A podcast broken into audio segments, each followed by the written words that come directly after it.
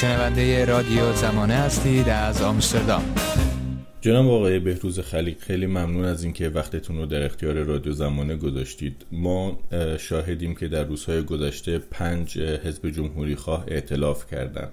برای اولین سوال می‌خواستم ازتون بپرسم در بیانیه‌ای که این پنج حزب منتشر کردن گفتن که سالهاست همکاری دارن و الان ضرورت این اعتلاف رو لازم دیدن. میشه درباره این ضرورت بیشتر برای ما بگید لطفا؟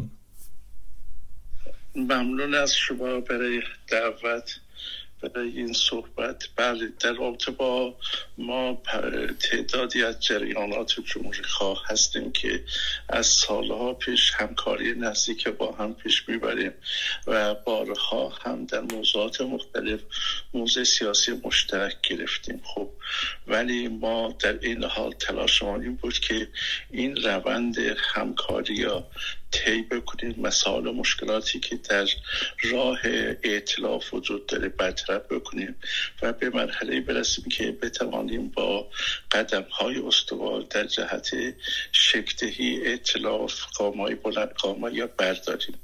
به خصوص در این دوره که جنبش زن زندگی و آزادی مطرح بود و این جنبش در حقیقت مسئله گذار از جمهوری اسلامی در دستور خود قرار داده بود و از روز اول رأس قدرت ها زیر زرگ گرفته بود و در این حالی که در این مرحله طبعا حضور سازمانگران میدانی در پیشبرد اعتراضات نقش داشت ولی آنچه مشخصه برای امر پیروزی برای گذار از جمهوری اسلامی ما نیازمند یک رهبری سیاسی هستیم. خب این جنبش این نیاز در مقابل جریان های سیاسی گذاشته و ما هم این امر را به خوبی درک کرده و تلاشمون کردیم که آن همکاری به اطراف فرا برویانیم اطرافی که طبعا بر مبنای منشوری که تدوین شده و در روزهای آتی یا فروردین ما با برگزاری کنفرانس مطبوعاتی اعلام خواهد شد.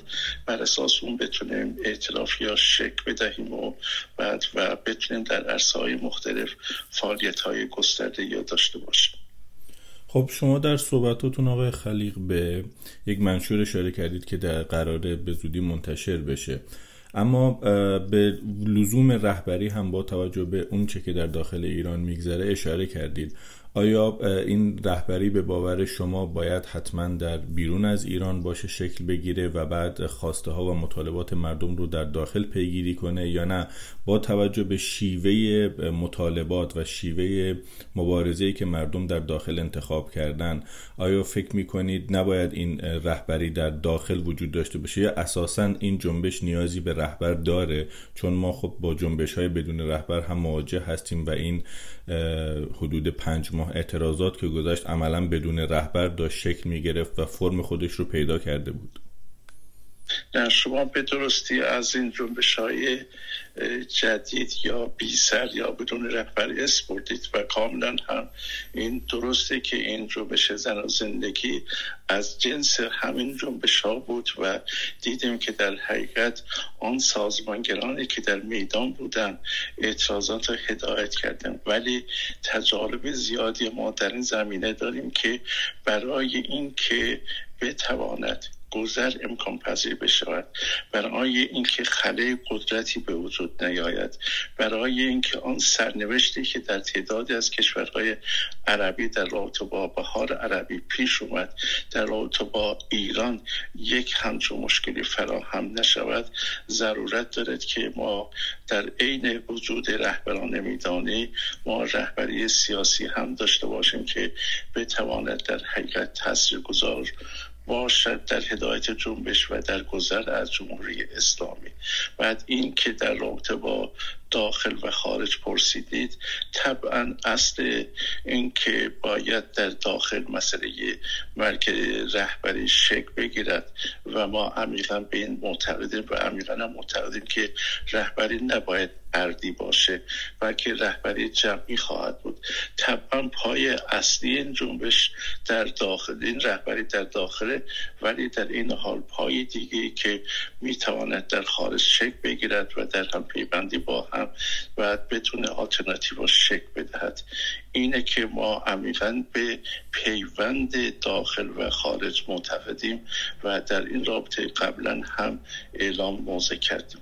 این ائتلاف جمهوری خواهان که اعلام حضور کردن تا چه اندازه خودشون رو معطوف و پایبند به آنچه که مردم در داخل ایران رقم می‌زنن می‌دونن و خودشون رو دنبال روی اون سبک از مبارزه و مطالبه می‌دونن. این می‌تونم به طور روشن به شما بگم که این پنجریان برخلاف برخی جریاناتی که فعالیت شد عمدتا مراجع به مراجع بین و دولت هاست و از اون طریق در حقیقت می‌خواهند نیرو ایجاد بکنن و یا به خیال خودشون رهبری جنبش بر عهده بگیرن این پنج سازمان عمیقا معتقد به تکیه به جنبش های اجتماعی به اعتراضات این جنبشی که انقلابی شکل گرفته از اون به طور مداوم دفاع کردن و خط و استراتژی خودشون بر این پایه قرار دادن. در اون مبانی که منتشر خواهد شد در اون مبانی به طور روشن اون خطوط استراتژیک ترسیم شده و ما هم عمیقا معتقدیم که به این که تحول در اساس باید در داخل انجام بشود و معتقدیم که آنچه که پیشبرنده این تحول خواهد بود پیشبرنده اصلی. این جنبش های اجتماعی به ویژه همین جنبش انقلابی زن و زندگی زن و زندگی آزاد است. خب آقای خلیق ما این روزها شاهد اعتلاف های مختلفی از جریان های سیاسی و چهره های مختلف اپوزیسیون هستیم و این اعتلاف ها هر روز بیشتر میشه. به نظر شما چنین اعتلاف تا چه اندازه مؤثره و مشخصا اشارم به اعتلاف این پنج حزب و جریان جمهوری خواه هست؟ نه طبعا نقش موثر می‌تونه می‌تواند داشته باشد. به خصوص اینکه خب بعدم این جریانات حتی برخشون ریشه در داخل دارن یا جریانات تاریخی هستن نیروهای معینی در داخل کشور از اونها حمایت می‌کنن. از جمله خب جریانات چپ یا نیروهای چپ در داخل اندک نیستند و خانه پیوندهایی می‌تونه یا وجود داره یا می‌تونه به وجود بیاد. بین همین جریان مثل حزب چپ ایران و همینطور نیروهای چپ در داخل. خب خانخواه در این رابطه و در رابطه با پیوندهایی که باز می‌تواند با تشکل های سنفی و به وجود بیاید و به اشکال مختلف هم وجود داره و تاثیرگذار باشه و در تقویت این جنبش موثر بیفته.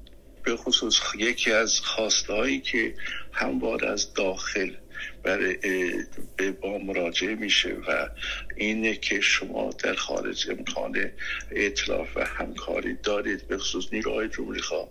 خواست اونها اینه که ما بتونیم اطلاف شک بدیم و زمینه رو به وجود بیاریم که در شرایط مساعد طبعا نیروهای وسیع جمهوری خواه که در داخل کشور وجود دارن بتوانند در همگامی با این جریان حرکت کنند.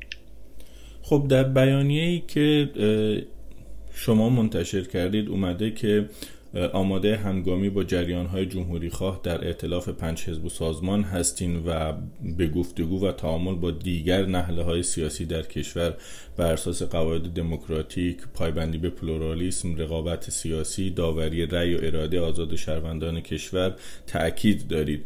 اما خب ما همونطور که در سوال قبلی هم گفتم شاید اعتلاف های مختلفی هستیم این روزها. می‌خواستم بپرسم که نگاه مجموعه شما به اعتلاف جورجتان و به صورت مشخص شخص آقای رضا پهلوی چیه؟ چون چنان از این متن برمیاد که شما فقط حاضرید با گروه های جمهوری خواه اعتلاف بکنید. ببینید ما دو تا سیاست ها مطرح کردیم. یکی شکلی سقل نیروهای جمهوری خواه.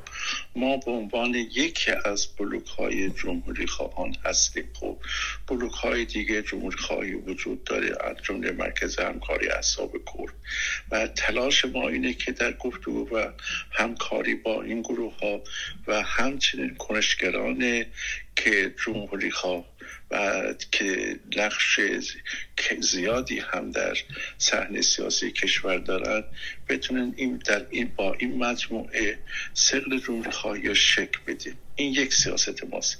یک سیاست دیگه ما اینه که با نیروهایی که دموکرات هستند خب بتوانیم یک همکاری ها و گفتگوها و هماهنگی ها داشته باشیم و بتونیم در حقیقت اون هماهنگی همکاری تاثیرگذار باشه در این رابطه که خب در هدایت زمین سازی برای شکلی آلترناتیو که برای نیاز جنبش زن و زندگی آزادی است. ولی در این حال اون صحبتی که شما داشتید بعد کلا ما با نیروهایی که تعلق به نهله های دیگه هستند به خصوص در رابطه با سلطنت طلبان بعد ما فعلا سیاست ما همکاری و همگامی با اونها نیست.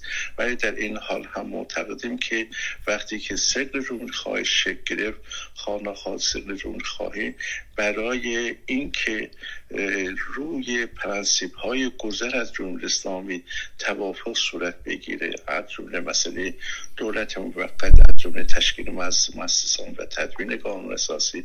باید به گفتگو نشست و بعد هم به توافق رسید تا امکان گذار مسالمت آمیز فراهم شود. یعنی شما در واقع این امکان رو باز می‌ذارید که اگر در مقطعی از زمان لازم شد با جریان های مختلف مانند سلطنت طلبان یا آقای رضا پهلوی هم ائتلاف یا همکاری بتونه صورت بگیره. نه من از که به همکاری و ائتلاف صحبت نکردم.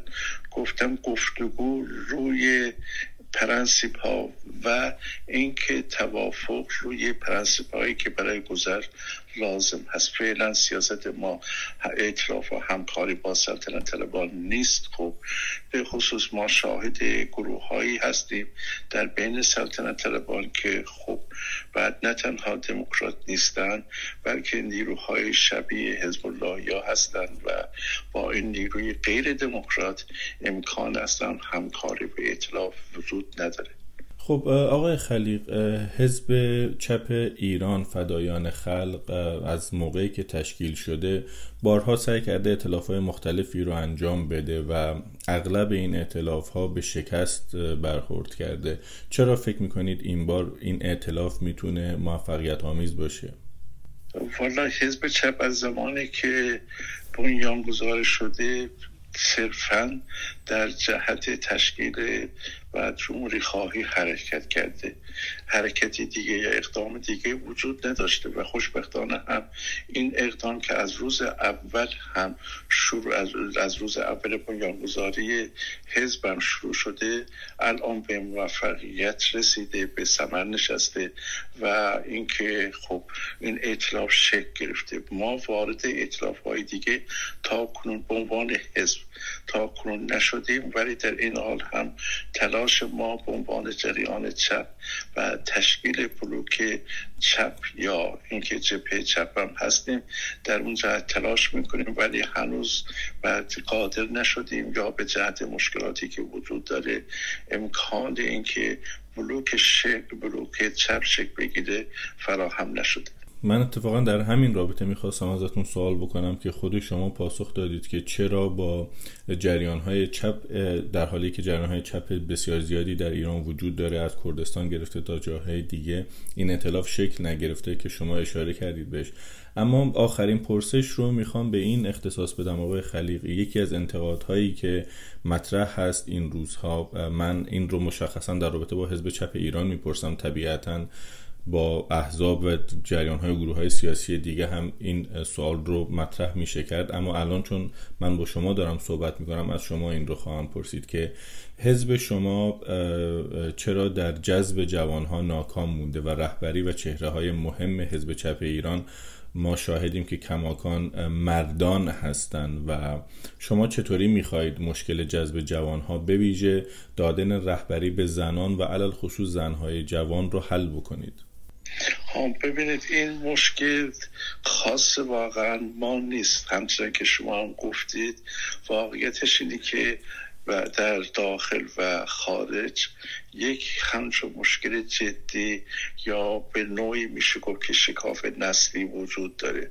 در رابطه با خالص این مسئله شدیدتر هست و ما با آگاهی بر این مسئله در طول این چند سال تلاش کردیم که بعد نیروهایی از جوانان جذب کنیم موفقیت های هم داشتیم نه اون که مطلوب ما باشه.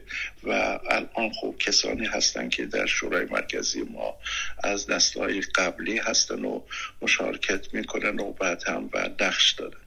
در رابطه با زنان هم همینطوری هست که ما در این حال برای شورای مرکزیمون برای ارگان های ما امکان حضور زنان را فراهم آوردیم و همینطور در اساسنامه و اساسنامه ما سهمیه سی درصدی برای زنان در نظر گرفته شده که تلاش ما بر این بوده که در تمام ارگان ها اینا رعایت بکنیم و زنان بتوانند نقش موثری در حیات حزب داشته باشند.